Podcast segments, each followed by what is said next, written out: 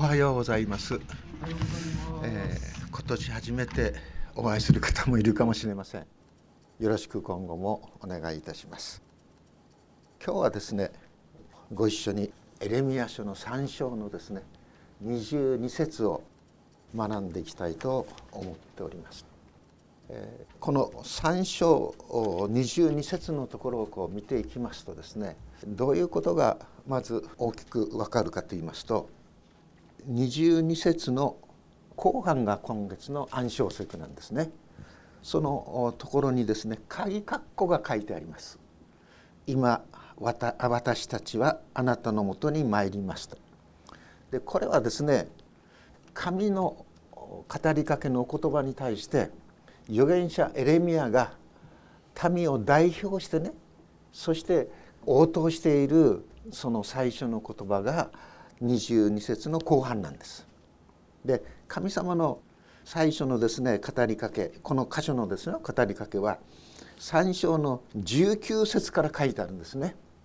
私はどのようにしてあなたを息子たちの中に入れようかうんなんてずっとこう書いてあるわけです。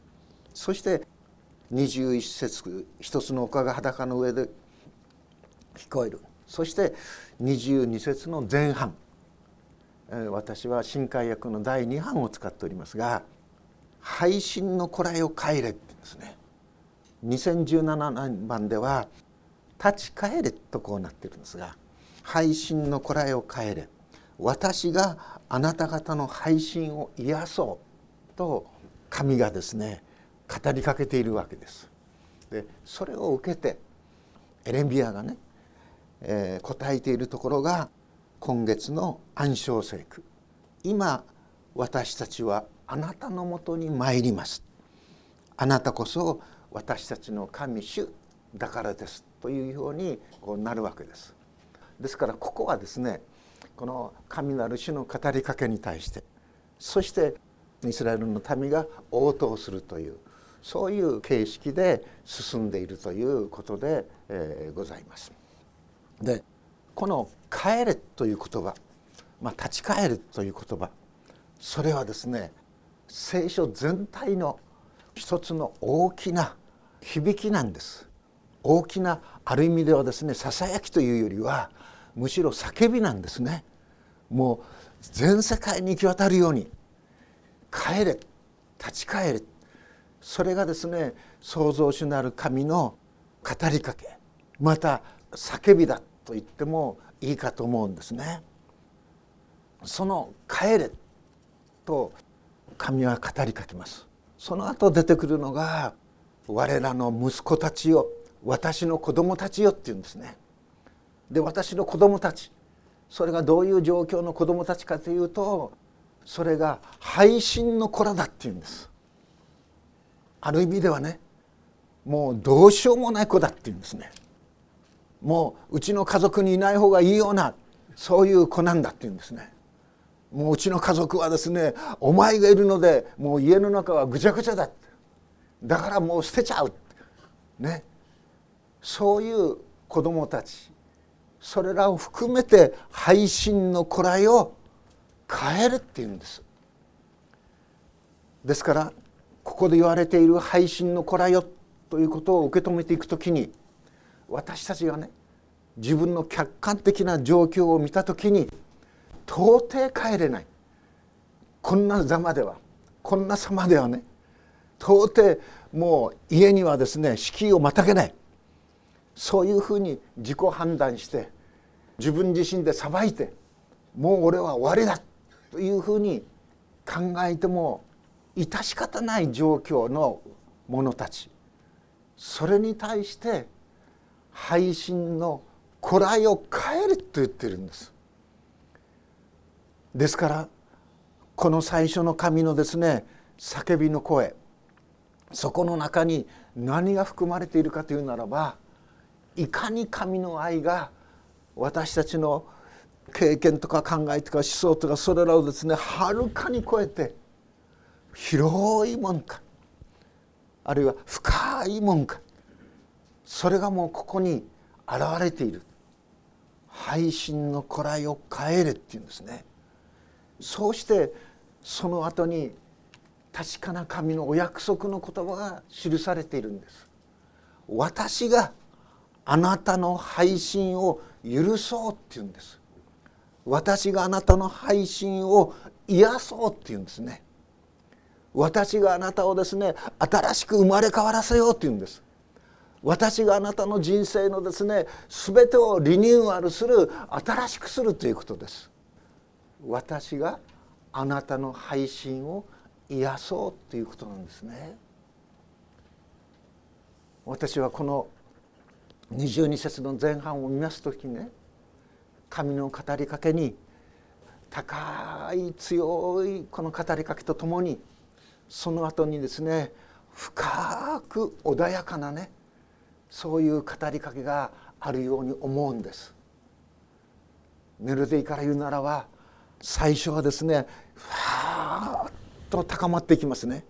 でも私はあなたの配信を癒そうという時に私のあるいはそれを聞く者の心をですね本当に全て包んでくださる神の語りかけそのメロディーそれがここにですね現れてきてるんではないかと思うんですね。そしてそれを受けてね預言者エレミアが今私たちはあなたのもとに参りましょうって言うんです。これはある意味では預言者エレミアのですね絶望です。この民がこのようにあってほしいというですね願望だと思うんですね。この預言者エレミアが生きた時代それはイスラエルにとってどういう時代であったかというとならばもうはるか彼方にですね北イスラエルは滅びているんです。なくなっているんです。そしてさらに南ユダもですね北イスラエルが滅びてから200年ちょっと後ですけどもまさに滅びようとしている時なんです。神様のねあるいは預言者のですね本当に言葉をないがしろにしてないがしろにしてね無視して無視してそしてイスラエルの民は自分たちで戦って生きる。自分たちでこの混乱なですね世界の情勢の中で生きていけるんだ。人間の知恵で大丈夫なんだって。あの国と同盟を結びこの国とですね表面上は戦っているけども下で仲良くしようとかいろんな策略を用いてイスラエルあるいはまたユダはですね俺たちはやっていけるっていうふうに思っていたんですそういう中に異国のその周辺のさまざまな宗教のバール信仰のようなものがですねずっと北イスラエルに南ユダもですね広がっていってしまったということです。そうして人々はどのような状況になっていったかというならば人の手で作られたものを神だとしてしまったんです。あのモーセの10回の中でねモーセがはっきりとねあなた方の手が作ったものを神としてはならない。創造主をですね唯一神としなさい。神をいろんな形にいろんな鳥にいろんなですね魚にいろんなものにですね変えてはいけない。人間が作ったものは必ず滅びるんだって。人間が作ったものを神としていくならばそれはですね人間の恥なんだって言うんです。バールというですね名前そのの中に恥という意味があるんです。ですから山々山に行ってねそして異国の民と同じようなものをして作ってそして神であると言ってはならない。そのようなことがいろいろいろいろ語られているわけですでも神はねご自分が作りご自分が養いご自分が育てているその神の民をなお清めようとしなおあらゆる人類のあらゆる国のですね模範として整えよう整えようとしているんですね。神は決して見捨ててはいないんです。神は決して見放してはいないんです。繰り返し繰り返し現状をですね認識させるとともにその問題の全てを癒すお方それは私なんだということは神はですね語り続けているわけであります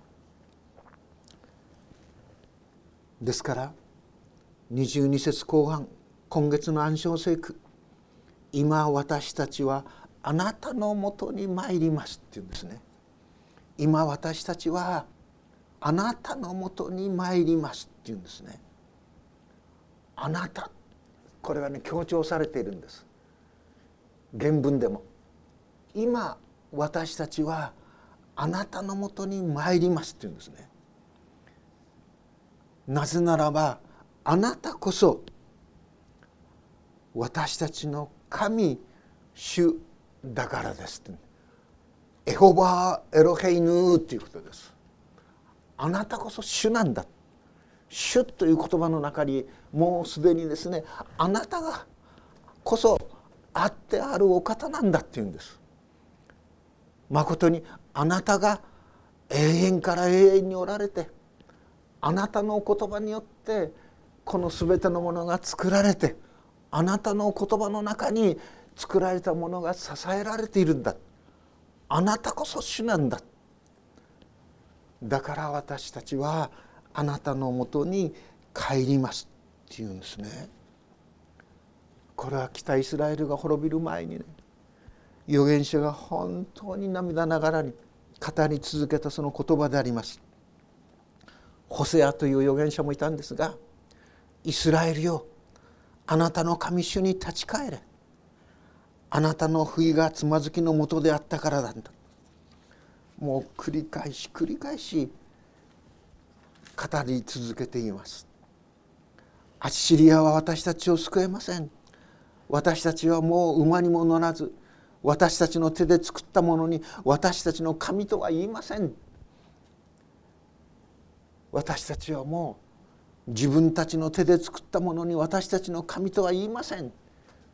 そのようにですねあるべき神の民の言葉を預言者は民たちに語り続けているんですね。私は癒すんだっていうことです。でエレミアはさらに30章17節でもあるいはエレミア書33章6節でもこう言うんですね。私があなたの傷を治しあなたの打ち傷を癒すからだ。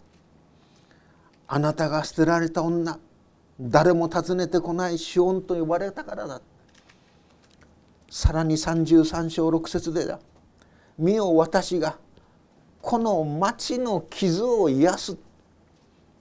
彼らを癒して彼らに平安と真実を豊かに示すっていうんです。さらに預言者補正は主に立ち返ろう。主は私たちを引き裂いたがまた癒し私たちを打ったがまた包んでくださる方だ。私たちは見舞いに生きるのだ。私たちは知ろうって言うんですね。主を知ることを切に追い求めよう。主は暁の光のように確かに現れ大雨のように私たちのところに来て後の雨のように地を潤されるからだ。主を知ることを切に追い求めよう。これは北イスラエルが滅びる前に預言者が叫んだね。叫びです。そして彼らの配信を癒し喜んでこれを愛するっていうんです。すごいですね。そのような旧約の預言者たちの言葉を受けるかのごとくに神は御子イエスを人として肉体をまとってこの世に使わしてくださったんでしょ？この預言書のエレミア書のですね学びを本当にこう顧みながら私はルカの福音書の15章を思い浮かべました。ルカの福音書15章。ここにはですねイエス様の3つの例えがあるんです。どういう状況の中で話されたかというとイエス様のもとにですね酒税人や罪人やその当時ですね本当に人々から軽んじられていたもの嫌がられていたものもうこういう人がいることはですね先民イスラエルの民として恥だと思われていたなそういう人々。そういう人々が大勢イエス様のところに集まってきた時にパリサイ人や立法学者たちはつぶやくんですね。イエス様に対して。なぜイエスはこんな人々を相手にするんか。こんな人々に時間を割くのか。そのつぶやきをイエス様は聞いて語られたのがあの有名な3つの例えですね。一つは羊の例えです。100匹の羊を持っていた人がいた。しかし羊が1匹いなくなっていた。そしたら羊の持ち主はですねその1匹を探すまで他の99匹は自分のですね巻き場にですね残してそして1匹を探すまでですねこちらにこちらにとですね思いを配るそしてとうとう探したらですねその1匹をですね本当に腕に抱えて帰ってきて喜ぶ。もう一つはですね銀貨の例えでしょ。10枚の銀貨を持っていた人。でも1枚なくしてしまった。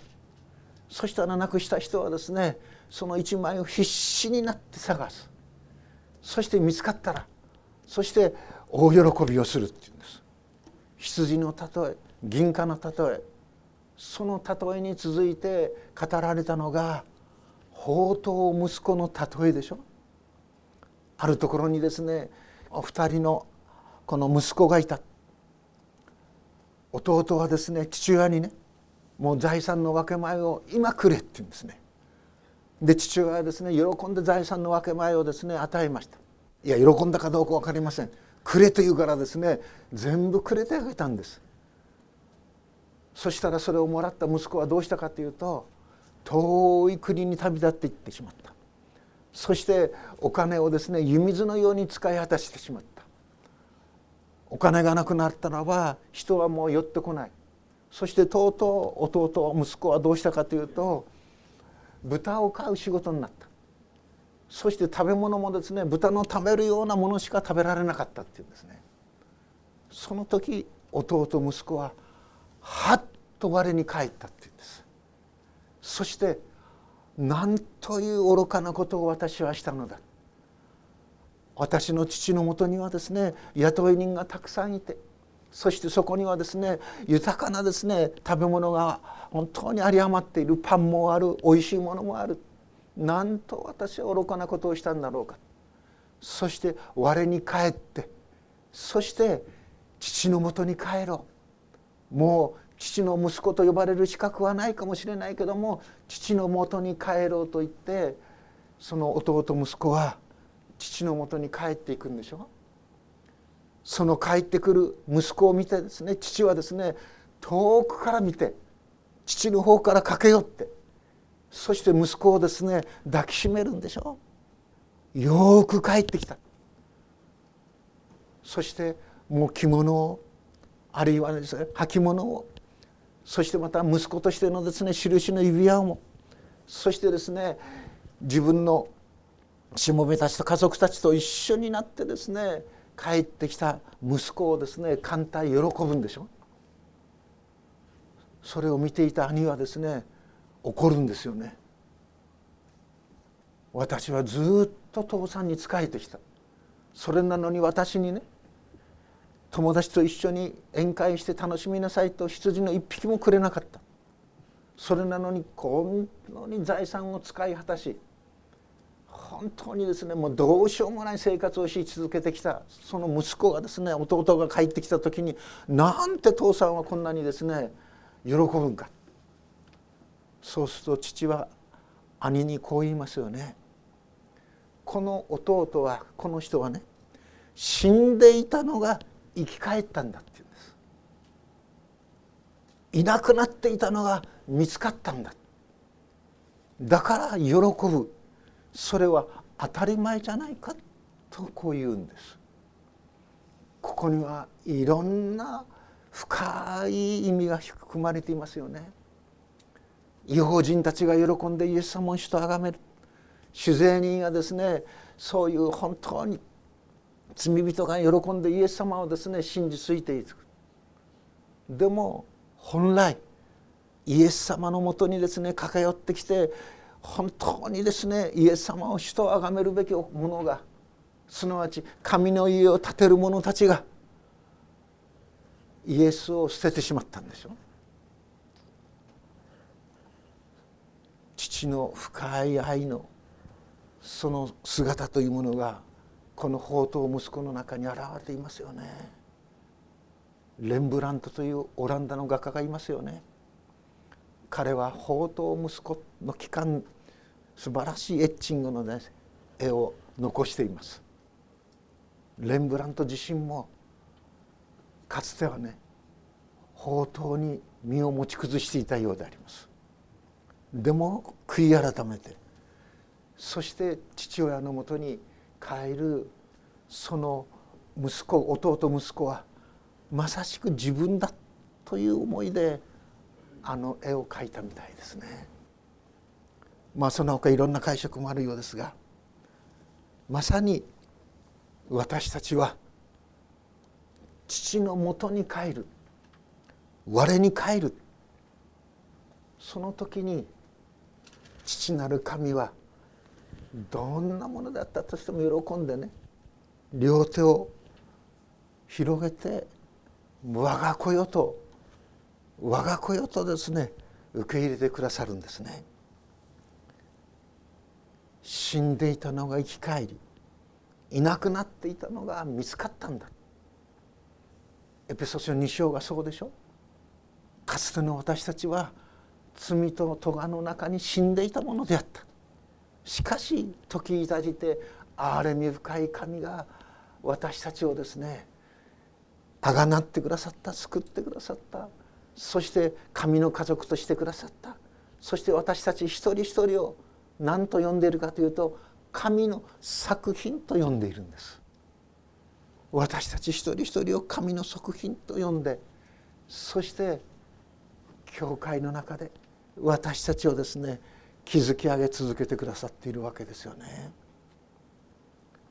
でこれらのことを本当に全部受け止めた上でイエス様はマタイの福音書11章の28節招くんですよね私たちを。しかも元気だ、ね、やる気に満ちたそういう人を招くんじゃないんですよね。マタイの11章28節。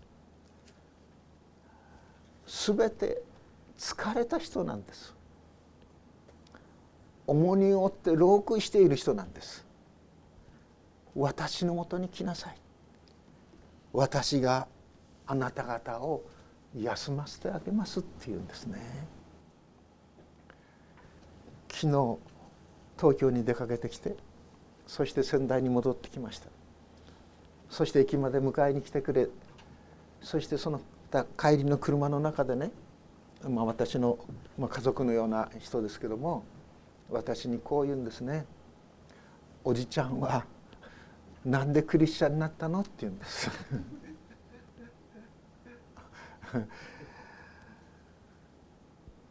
で証しをさせていただきました。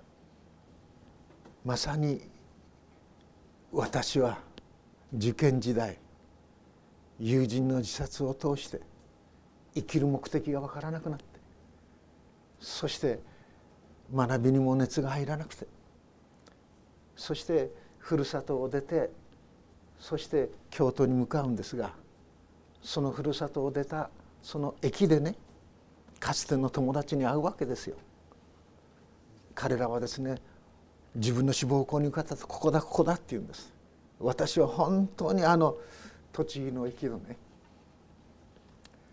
二十歳でしょうか19でしょうか旅立ちの春をね忘れないですね。本当に私はもう暗い気持ちで駅を立ちました。そして京都に行きました。もうどうでもいいみたいなそういう感じだったですね。でそこで聖書研究会のチラシを頂いてそして聖書を学ぶようになりましたまさに疲れた人重荷を負って労している一人の若者だったと思うんですね。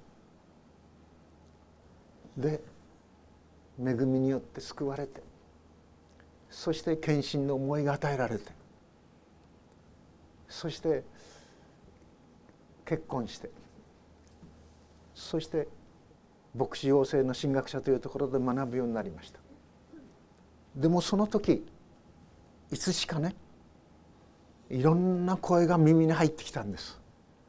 宣教師で出ていくには学びにおいても秀でてなくちゃいけない。教会の奉仕においてもね本当に実を結んでいなければならない。人格においても出来上がっていなければならない。そうでなければ日本の教会を代表するような宣教師として外地に使わすことはできない。そういう声がいつも響いてきました。ですからある意味でねもう体ボロボロだったんですけども教会奉仕にあるいは学びにある意味ではあんなに勉強したことはないと思うんですね。やっていました。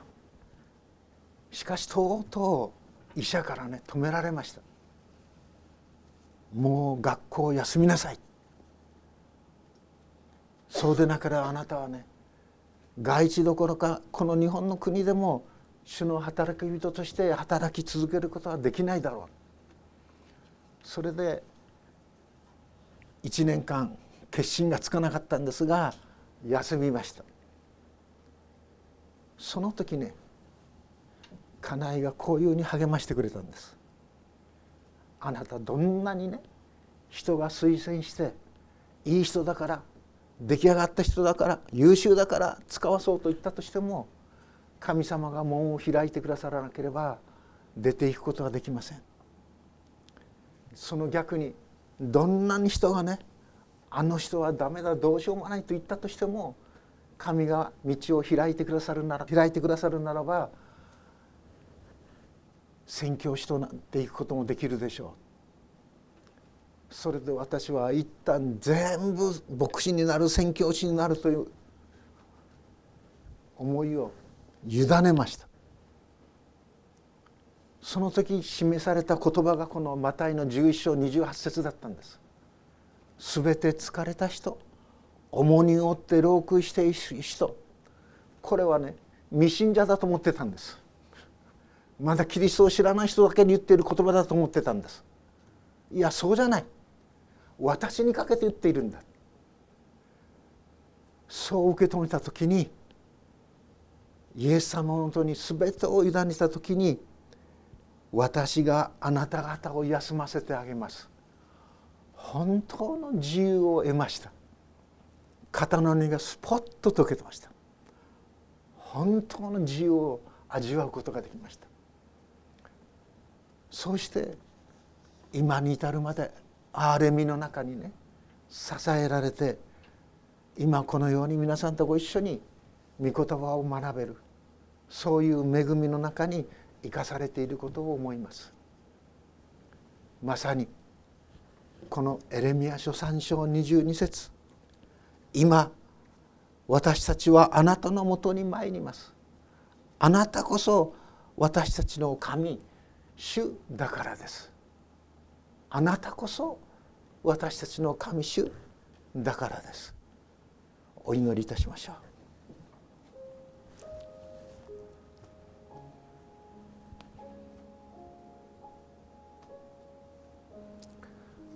天の父なる神様私たち自身を振り返る時にあのこともこのこともあなたの見舞いにさらけ出された時にただただ至らなさ恥ずかしさ愚かさかけいやそれだけならいいのですけどもそのことのゆえにあの人この人につまずきを与え傷を与えてきてしまっていったことを覚えます。それは個人だけではなくあなたが導き作られた国家としてもイスラエルの民としてもそうであったことを覚えます。でも主よ贖い主であるあなたはそれらすべてを癒すお方。私があなた方の配信を癒そうと語っておられるお方。私があなた方の傷を癒そうと告げておられるお方であることを覚えます。主よ帰るべきところそれはあなたです。あなたのもとに帰ります。あなたのところに戻ります。どうぞ我らを癒し我らを新たにしなおあなたの